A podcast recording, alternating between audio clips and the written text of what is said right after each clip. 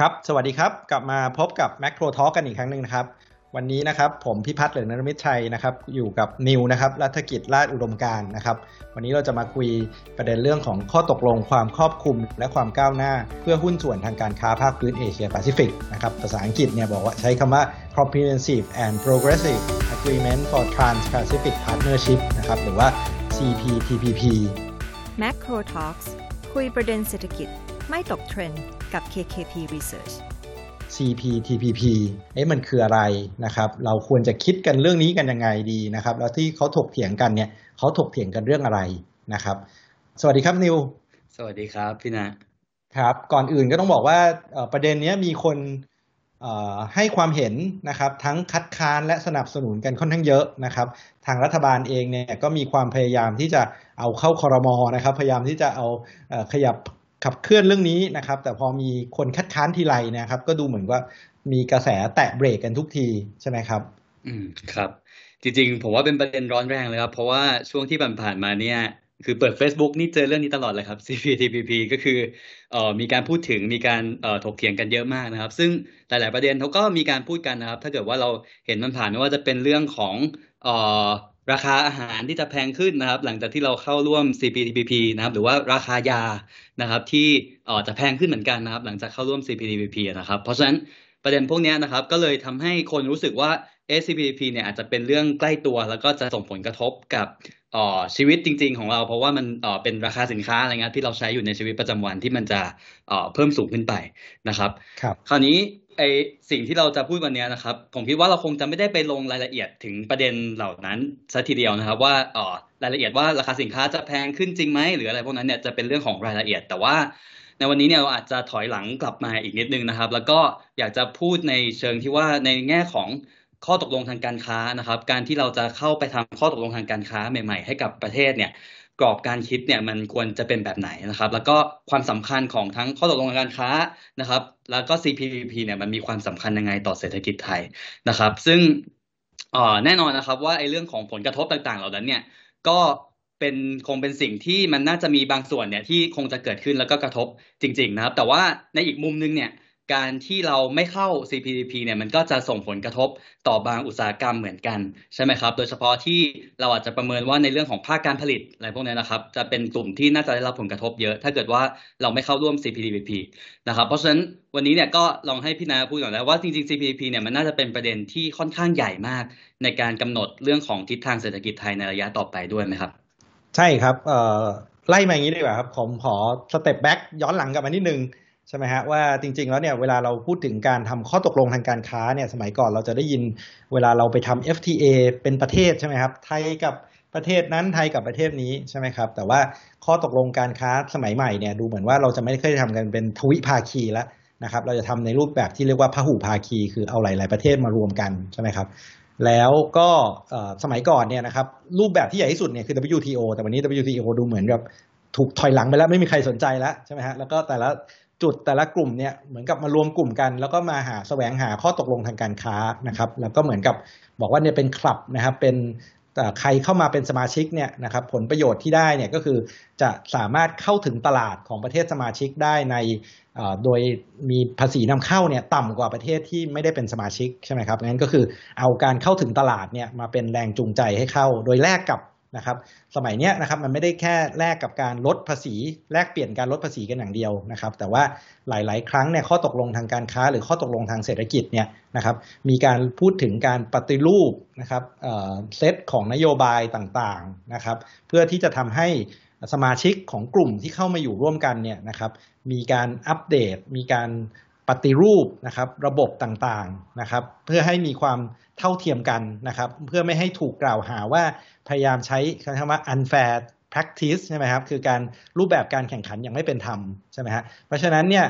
เวลาเราดูข้อตกลงพวกนี้นะครับบางหลาย ๆ ครั้งเนี่ยนอกจากเรื่องของการลดภาษีแล้วเนี่ยมันก็จะมีข้อตกลง เช่น การคุ้มครองสิทธิทางปัญญาใช่ไหมครับการคุ้มครองสิทธิมนุษยมนุษยชน การป้องกันการคอร์รัปชันนะครับเรื่องของการจัดซื้อจัดจ้างภาครัฐอะไรพวกนี้ โผล่เข้ามาเต็มไปหมดเลยนอกเหนือจากเฉพาะเรื่องของภาษีถูกไหมครับนิวครับก็ต่อเนื่องมาที่ CPTPP เลยนะครับ อย่างที่พี่ณพูดไปเลยครับ ว่ากฎเกณฑ์เรื่องข้อตกลงการค้าสมัยใหม่เนี่ยมันจะไม่ใช่เรื่องสิทธิประโยชน์ทางภาษีอย่างเดียวนะครับในอดีตเนี่ยเราอาจจะได้ประโยชน์ เฉพาะจากภาษีใช่ไหมครับที่เราเข้าไปแล้วก็มีการลดภาษีเหลือศูนย์เปอร์เซ็นต์อะไรก็ตามจากข้อตกลงทางการค้าเนี่ยแต่ข้อตกลงการค้าใหม่ๆเนี่ยมันมีกฎเกณฑ์อื่นๆพ่วงมาด้วยนะครับซึ่งสำหรับ CPTPP เองนะครับในวันนี้เนี่ยที่มันมีการคัดค้านกันนะครับจากคนบางกลุ่มนะครับส่วนใหญ่แล้วเนี่ยก็จะเป็นประเด็นเรื่องของกฎเกณฑ์ต่างๆ ที่มันพ่วงเข้ามาเนี่ยแหละนะครับซึ่งมันไปกระทบทำให้บางอุตสาหกรรมนะครับหรือว่า ประชาชนแรงงานบางกลุ่มเนี่ยจะเสียประโยชน์ไปจากการเข้าร่วมข้อตกลง CPTPP นะครับแต่ว่าประเด็นมันคือแบบนี้ครับว่าถ้าเราลองมองย้อนกลับมาอีกนิดนึงนะครับว่าจริงๆ ไม่ใช่แค่ CPTPP อย่างเดียวนะครับ แต่ว่าการทำข้อตกลงการค้านะครับทุกข้อตกลงทางการค้าเนี่ยเป็นเรื่องปกตินะครับที่จะมีคนที่ได้ประโยชน์ แล้วก็คนที่เสียประโยชน์เสมอนะเพราะฉะนั้นประเด็นที่เราจะชวนคุยในวันนี้ต่อไปเนี่ยนะครับก็คือว่าในมุมมองของเราเนี่ยไอ CPTPP เนี่ยครับมันมี ประโยชน์ มีต้นทุนจากการเข้าและไม่เข้ายังไงบ้างนะครับมีเรื่องไหนที่เราต้องเอ่อควรที่จะใส่ใจนะควรที่จะระวังนะครับเอ่อควรที่จะติดตามนะครับ ซึ่งเอ่อก็เริ่มต้นจากอย่างนี้เลยก็ได้ครับว่า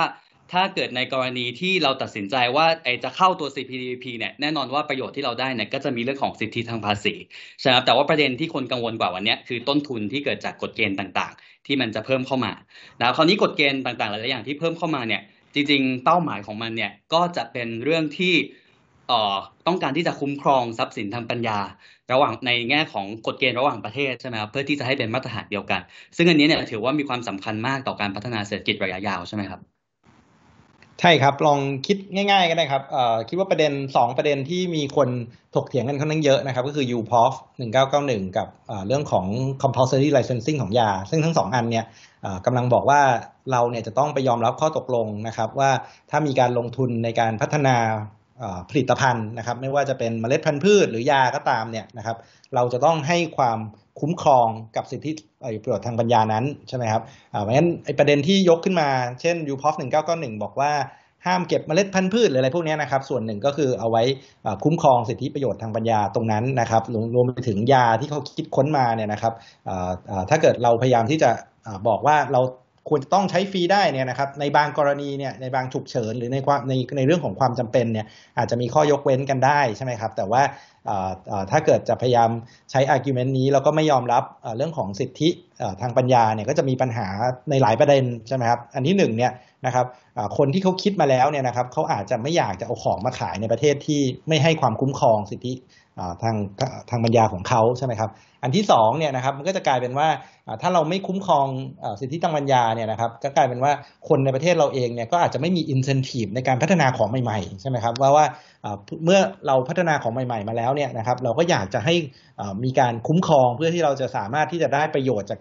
แนวความคิดของเราใช่ไหมครับงั้นจริง ๆ มันก็ดูเหมือนว่ามีทั้งข้อดีแล้วก็ในขณะเดียวกันเนี่ยมันก็มีข้อเสียที่ออกมาทำให้คนหลายๆคนออกมาต่อต้านด้วยเหมือนกันใช่ไหมครับ ใช่ครับ ก็จริง ๆ อย่างที่พี่นะพูดมาเลยนะครับ อันนั้นก็จะเป็นในแง่ของประโยชน์ แล้วก็ผมว่าเป็นเป้าหมายของการที่ออกกฎเกณฑ์พวกนี้ออกมานะครับ แต่ว่าในปัจจุบันเนี่ยก็มีหลายคนนะครับที่แสดงความกังวลนะครับว่ายกตัวอย่างที่คนพูดถึงเยอะที่สุดเลยเนี่ยก็คือตัว u p o f 1991นะครับว่าหลังจากที่ถ้าเกิดว่าเราเข้าข้อตกลงนี้ไปจริงๆเนี่ยและมีการเรื่องของการคุ้มครองเรื่องของการพัฒนาพันธุ์พืชนะครับ สิ่งที่เกิดขึ้นเนี่ยและเป็นความกังวลเนี่ยก็คือจะมีการความกลัวนะครับ ว่าบริษัทที่เป็นนายทุนต่างชาติเนี่ยจะเป็นกลุ่มหลักที่ได้ประโยชน์นะพอท้ายที่สุดแล้วคนที่มีความสามารถในการพัฒนาพันธุ์พืชได้เนี่ยก็จะต้องเป็นนายทุนใช่ไหมครับมีเงินทุนเยอะนะครับก็จะเอาพันธุ์พืชที่เป็นพันธุ์พืชท้องถิ่นของไทยเนี่ยไปพัฒนาต่อนะครับแล้วก็กลายเป็นว่าสุดท้ายเนี่ยอาจจะกลายเป็นการผูกขาด ในเรื่องของการขายเมล็ดพันธุ์พืชในประเทศไทยนะครับ แล้วก็จะมากระทบอีกทีหนึ่งกับต้นทุนการผลิตของเกษตรกรนะครับ ต้นทุนเรื่องของค่าของชีพต่างๆนะครับอันนั้นเนี่ยเป็นประเด็นที่มีการพูดถึงแล้วก็มีคนกังวลแล้วตรงนี้จริงไหมครับใช่คือจะบอกว่าในในมุมของ KKP Research นะครับ ก็เราอาจจะมีความเห็นที่แตกต่างกันอยู่บ้างนะครับ ว่าจริงๆ ผลกระทบเหล่านั้นที่เกิดขึ้นเนี่ยอาจจะ ไม่จำเป็นที่จะเกิดขึ้นแบบนั้นเสมอไปนะครับ แล้วก็มีหลาย ๆ อย่างเนี่ยที่มันมีทางเลือกนะครับ ที่เราจะหลีกเลี่ยงผลกระทบเหล่านั้นได้นะครับ ในทางกับการจริงๆยูพอฟเองเนี่ยมันเป็นโอกาสในการที่จะทำให้ภาคเกษตรเราเนี่ยพัฒนาขึ้นด้วยนะผมยกตัวอย่างง่าย ๆ อย่างเช่นว่าเอ่อถ้าเรากลัวเรื่องของการพัฒนาพันธุ์พืชเนี่ยเรายกตัวอย่างให้ดูอย่างเช่นประเทศอื่น ๆ นะครับ อย่างญี่ปุ่นเวียดนามเนี่ยที่มีการเข้าข้อตกลงยูพอฟ1991 ไปเหมือนกันเนี่ยเขามีการเข้าไปพร้อม ๆ กับ การปรับปรุงนะครับนโยบายภาครัฐนะครับทั้งในแง่ของการปฏิรูปภาคเกษตรนะครับ มีการสนับสนุนให้มันมีการพัฒนาพันธุ์พืชใหม่ ๆ ออกมานะครับ จากคนในประเทศเองมากขึ้นนะครับหรือว่านโยบายเยียวยานะครับ ว่าถ้าได้รับผลกระทบเนี่ยก็จะมีการเยียวยาเกษตรกรในระยะสั้นให้นะระหว่างนั้นเนี่ยก็มีการปรับตัวปรับโครงสร้างให้มีความสามารถในการแข่งขันที่มากขึ้นนะครับ สุดท้ายเนี่ยถ้าเรามองว่าเรื่องนี้เนี่ยเป็นโอกาสนะครับ แล้วก็ภาครัฐเนี่ยมีการปรับ ปรุงเชิงนโยบายต่างๆ ที่มันเกิดขึ้นมาเนี่ยก็อาจจะทำให้การเข้าร่วมยูพอส1991เนี่ยอาจจะไม่ได้มีผลกระทบรุนแรงแบบที่หลายฝ่ายกังวลอยู่ในปัจจุบันก็ได้นะเพราะฉะนั้นสุดท้ายเนี่ยมันอาจจะเป็นเรื่องของทางเลือกของนโยบายภาครัฐเองด้วยนะครับไม่ใช่เรื่องที่เราไม่มีทางเลือกเลยสักทีเดียวที่จะต้องยอมรับไอ้ผลกระทบหลาย ๆ อย่างที่จะเกิดขึ้นตามมาครับครับแสดงว่าส่วนหนึ่งของการที่มีการคัดค้านเนี่ยเป็นความไม่ไว้ใจภาครัฐหรือเปล่าครับว่าภาครัฐเนี่ยอาจจะ ไม่สามารถให้ความป้องกันกับกลุ่ม sector นี้ได้ใช่ไหมครับ เพราะว่าถ้าอย่างที่เล่ามาเนี่ยถ้าเกิดเรากังวลว่ามีคนพัฒนาพันธุ์พืชขึ้นมาดีขึ้น แล้วเขาไปกลายเป็นผู้ค้ารายเดียวนะครับแล้วมาเอาประโยชน์จากเกษตรกรเนี่ยเกษตรกรก็ไม่ต้องไปซื้อก็ได้ใช่ไหมฮะแล้วก็ไปใช้พันธุ์พื้นเมืองเอาใช่ไหมครับเอาใช้พันธุ์เดิม ถ้ารัฐสามารถที่จะมีการปกป้องสายพันธุ์พื้นเมืองไว้ได้ใช่ไหมครับก็แสดงว่า เกษตรกรเองก็ยังมีทางเลือกที่จะกลับไปใช้สายพันธุ์ที่ยังไม่มีการพัฒนา ไม่ต้องไปจ่ายตังค์เพิ่มก็ได้ใช่ไหมครับ แต่ว่าแสดงว่ารัฐเนี่ยจะต้องมีให้ความคุ้มครองตรงนี้ไว้อย่างเต็มที่ใช่ไหมครับ ใช่ครับใช่ซึ่งสุดท้ายแล้วเนี่ยไอ้ประเด็นต่างๆ ที่พี่นาพูดมาที่เป็นนโยบายภาครัฐเนี่ยครับเรื่องเรื่องที่จะต้องคุ้มครองพันธุ์พืช หรืออะไรก็ตามของพันธุ์พืชท้องถิ่นเนี่ยสุดท้ายเนี่ยผมจะบอกว่ามันเป็นประเด็นที่มันหลีกเลี่ยงไม่ได้ด้วยนะครับ ในโลกสมัยใหม่นะครับ สิ่งที่อยากจะชวนคุยต่อไปก็คือว่า กฎเกณฑ์ต่างๆ เหล่านี้ครับ ที่เรามีการคัดค้านกันในข้อตกลง CPTPP เนี่ย สุดท้ายเนี่ยมันไม่ได้อยู่แค่ในข้อตกลง CPTPP อย่างเดียวนะครับ เพราะว่าถ้าเราไปดูในข้อตกลงการค้าใหม่ๆนะครับ กับประเทศที่เป็นประเทศพัฒนาแล้วนะครับ UK EU แคนาดา US นะครับ ถ้าเราต้องการจะทำข้อตกลงการค้าเสรีกับกลุ่มประเทศเหล่านั้นเนี่ย ก็จะมีกฎเกณฑ์ในลักษณะแบบนี้ครับ อยู่ในข้อตกลงการค้าเหมือนกันนะครับ ซึ่งซึ่งผมว่าเนี่ยมันสะท้อนชัดเจนว่ามันเหมือนกับเป็นระเบียบโลกเป็นกฎเกณฑ์ที่ทั่วโลกเนี่ยต้องการที่จะใช้กันในโลกสมัยใหม่นะเพื่อที่จะคุ้มครองในเรื่องของทรัพย์สินทางปัญญานะครับเอ่อซึ่งในมุมหนึ่งเนี่ยที่ประเทศไทยเนี่ยเป็นประเทศที่พึ่งพาการส่งออกเอ่อ ค่อนข้างเยอะมากนะครับแล้วถ้าเราต้องการจะพึ่งพาการส่งออกต่อไปในอนาคตเนี่ยสุดท้ายเราคงหลีกเลี่ยงไม่ได้ที่จะต้องทำ FTA เพิ่มเติมจากที่มีอยู่ในปัจจุบันด้วยใช่ไหมครับ ซึ่งมันก็จะเป็นตัวสำคัญที่จะกำหนดเรื่องของความสามารถในการแข่งขันนะครับถ้าเกิดว่าเราเห็นภาพเป็นแบบนี้ผมก็เลยคิดว่าไอ้เรื่องกฎเกณฑ์ต่างๆ ที่ที่เราคัดค้านกันเนี่ยสุดท้ายสักวันหนึ่งนะครับ ถ้าเราจะเข้าร่วม FTA อยู่ดีเนี่ยก็ จะถึงเวลาที่ภาครัฐเนี่ยจะต้องปรับปรุงนโยบาย แล้วก็พัฒนาเพื่อที่จะปกป้องเอ่อเรื่องของ sector ที่จะได้รับผลกระทบ จากการเข้าร่วมข้อตกลงทางการค้าใหม่ๆอยู่ดีครับครับ แล้วก็ถ้าเราไปดูตอนที่ TPP นะเวอร์ชันก่อนที่จะมากลายเป็น CPTPP เนี่ย เข้าใจว่าตอนที่คุยกันเนี่ยนะทางสหรัฐเนี่ยก็ผลักดันอย่างอย่างมากนะครับ แล้วก็อยากให้ตัว TPP เนี่ยเป็นใช้คำว่า gold standard ของ economic agreement เลยนะครับคือเป็นมาตรฐานทองคำนะครับว่าเป็นมาตรฐานที่การข้อตกลงทางทางเศรษฐกิจ แล้วก็การค้าเนี่ยควรจะต้องมีคอมโพเนนต์พวกนี้อยู่ใช่ไหมครับงั้นจริงๆเนี่ยผมคิดว่านอกเหนือจากการที่จะไปมองว่าถ้าเราเข้าร่วมจะมีข้อดีหรือข้อเสียอะไรแล้วเนี่ยนะครับผมคิดว่าเรามองอีกมุมหนึ่งเนี่ยนะครับเราก็อาจจะต้องพิจารณาต้นทุนนะครับของการไม่เข้าร่วมด้วยถูกไหมครับ เพราะว่าวันนี้นะครับเราก็จะเห็นว่าหลาย ๆประเทศนะครับโดยเฉพาะคู่แข่งของเราเนี่ยนะครับก็มีการทำข้อตกลงการการค้าเพิ่มมากขึ้นนะครับ แล้วก็ยิ่งถ้าเกิดเขาไปมีข้อตกลงการการค้าเยอะนะครับเขาไปร่วมกลุ่มประเทศพวกนี้เยอะขึ้นเนี่ยนะครับ ก็เท่ากับว่าเขามีความสามารถในการเข้าถึงตลาดใหญ่ ๆ มากขึ้นเรื่อย ๆ นะครับในขณะที่ถ้าเราไม่ทำเนี่ยเราก็ถูกกันออกมาเป็น non member หรือเป็นประเทศที่ไม่ได้เป็นสมาชิกใช่ไหมครับแล้ววันนี้สิ่งที่เราเห็นเนี่ยก็คือในแง่ของการเมืองระหว่างประเทศเนี่ยนะครับถึงแม้ว่า TCPP ประเทศสมาชิกในปัจจุบันเนี่ยนะครับจะมีแค่ไม่กี่ประเทศที่ประเทศไทยไม่มี FTA ด้วยนะครับ เช่นแคนาดา เม็กซิโกหรืออะไรพวกนี้นะครับ แต่ก็มีความเป็นไปได้ที่ในอนาคตเนี่ยสหรัฐเนี่ยจะเข้ามาร่วมในข้อตกลงทางการค้าอันนี้ใช่ไหมครับ แล้วก็ก็จะกลายเป็นว่าถ้าเราไม่เข้าร่วมเนี่ยนะครับ เราก็จะ มีความสามารถในการแข่งขันเนี่ยสู้ประเทศที่เป็นสมาชิกอยู่แล้วไม่ได้นะครับ แล้วนอกจากนี้นะครับถ้าเรามองไปประเทศข้างๆบ้านเรานะครับ อย่างเช่นเวียดนามเนี่ยนะครับซึ่งมีอยู่ใน CPTPP แล้วนะครับ แล้วก็ยังมี FTA กับยุโรปด้วย ซึ่งเราไม่มีนะครับ แล้วถ้าอเมริกาเข้ามาใน CPTPP เนี่ยก็จะกลายว่าเวียดนามเนี่ยมีความสามารถในการเข้าถึงตลาดทั้งสหรัฐ และยุโรปในขณะที่เราเนี่ยอาจจะเสียเปรียบตรงนั้นใช่ไหมครับงั้นการไม่เข้าร่วมของเราเนี่ยก็จะกลายเป็นปัญหาว่า นักลงทุนต่างประเทศเช่นญี่ปุ่นนะครับถ้าต้องการที่จะผลิตเพื่อการไปส่งออกในประเทศในยุโรป และในอเมริกาในที่สุดในในถ้าถ้าอเมริกาเข้ามาร่วมเนี่ยจะกลายเป็นว่าการมีฐานการผลิตอยู่ในประเทศไทยเนี่ยเสียเปรียบเกือบจะทุกประตูเลย อาจจะนำไปสู่การพิจารณาว่าเอ๊ะอย่างนี้คุ้มค่าที่จะมี supply chain อยู่ในเมืองไทยหรือไม่ใช่ไหมแล้วก็ทำให้ความน่าสนใจของการเป็นฐานการผลิตฐานการลงทุนของไทยในอนาคตเนี่ยจะต้องถูกเจอปัญหาอีกใช่ไหมครับงั้นก็อาจจะ นำไปสู่ต้นทุนของการที่เราไม่อยู่ในข้อตกลงทางการค้าพวกนี้ด้วยใช่ไหมครับ ใช่ครับ จริงๆ ผมว่านั้นเป็นประเด็นที่เราน่าจะมีความกังวลมากที่สุดนะครับ ในเรื่องของ CPTPP นะครับ ซึ่งคือถ้าที่คนพูดถึงกันนะครับว่าทำไมถึงไม่อยากให้เข้า CPTPP เนี่ยก็มักจะมีคนพูดว่าเข้า CPTPP แล้วเนี่ยประโยชน์เนี่ยอาจจะไม่ได้เยอะมากนะเพราะว่าเรามีข้อตกลง FTA เนี่ยแยกรายประเทศอยู่เนี่ยเกือบครบอยู่แล้วนะครับแล้วก็เหลือแค่แคนาดาอะไรเงี้ยนะครับที่ที่เรายังไม่มี คนก็เลยบอกว่าเอ๊ะเข้าไปเนี่ยสิทธิประโยชน์ทางภาษีที่จะได้เพิ่มเนี่ยอาจจะไม่เยอะนะแต่ผมว่าสิ่งที่พี่นาพูดมาเนี่ยคือเป็นประเด็นหลักเลยนะครับ ที่คนอาจจะลืมคิดไปนะครับ ว่าอีกทางหนึ่งการไม่เข้าเองเนี่ยมันมีต้นทุนอยู่ด้วยนะครับ ซึ่งต้นทุนเหล่านั้นเนี่ยมันก็จะมากระทบกับเศรษฐกิจไทยแบบรุนแรงเหมือนกันนะครับ ซึ่งที่พี่นาพูดเรื่องของการย้ายฐานการผลิตออกจากไทยครับ โดยเฉพาะจากญี่ปุ่นเนี่ยถ้าเราดูตัวเลขก็จะเห็นว่า ญี่ปุ่นเนี่ยก็จะเข้ามาลงทุนหลักๆ เป็นภาคการผลิตใช่ไหมครับแล้วก็จะเป็นเรื่องรถยนต์นะครับ ซึ่งถ้ามันย้ายฐานการผลิต มีการย้ายฐานการผลิตออกไปจริงๆเนี่ยแรงงานในกลุ่มนี้ก็จะเป็นกลุ่มที่ได้รับผลกระทบด้วยเหมือนกันนะครับ ซึ่งไม่ใช่แค่เฉพาะแรงงานมีฝีมืออย่างเดียวนะครับ ก็คือกลุ่มที่น่าจะรับผลกระทบเยอะเนี่ยคือกลุ่มที่เป็นแรงงานไร้ฝีมือด้วยนะครับ เพราะว่าการย้ายฐานการผลิตบางส่วนเนี่ยก็อาจจะไปใช้เวียดนามที่มีต้นทุนการผลิตที่ถูกกว่าแทนนะเพราะฉะนั้นเนี่ยผมคิดว่ามันไม่ใช่แค่ว่าการเข้าร่วมเนี่ยมันจะส่งผลกระทบต่อคนรายได้น้อยนะครับที่เป็นเกษตรกรนะแต่ว่าจริงๆการไม่เข้าเนี่ยมันก็มีอีกกลุ่มหนึ่งที่โดนกระทบเหมือนกันนะสุดท้ายเนี่ยมันก็เลยเป็นสิ่งที่เราต้องกลับมาคิดทบทวนกันนะครับว่าประโยชน์กับ ต้นทุนจากการเข้าร่วมและไม่เข้าร่วมจริงๆเนี่ยคืออะไรบ้างนะครับแล้วการที่มันมีต้นทุนบางอย่างจากการเข้าร่วมอยู่เนี่ยอย่างเช่นเรื่องเกษตรเรื่องอะไรก็ตามที่เราพูดกันเนี่ยมันเพียงพอหรือยังนะครับ ที่จะทำให้เราปฏิเสธว่าจะไม่เข้า CPTPP ไปเลยนะครับครับแล้วก็เข้าใจว่าในหลายประเด็นที่เราคุยกันเนี่ยนะครับก็มีช่องทางนะครับในการยืดผลกระทบใช่ไหมฮะหรือลดผลกระทบโดยการยังใช้เวลาสักระยะหนึ่งในการ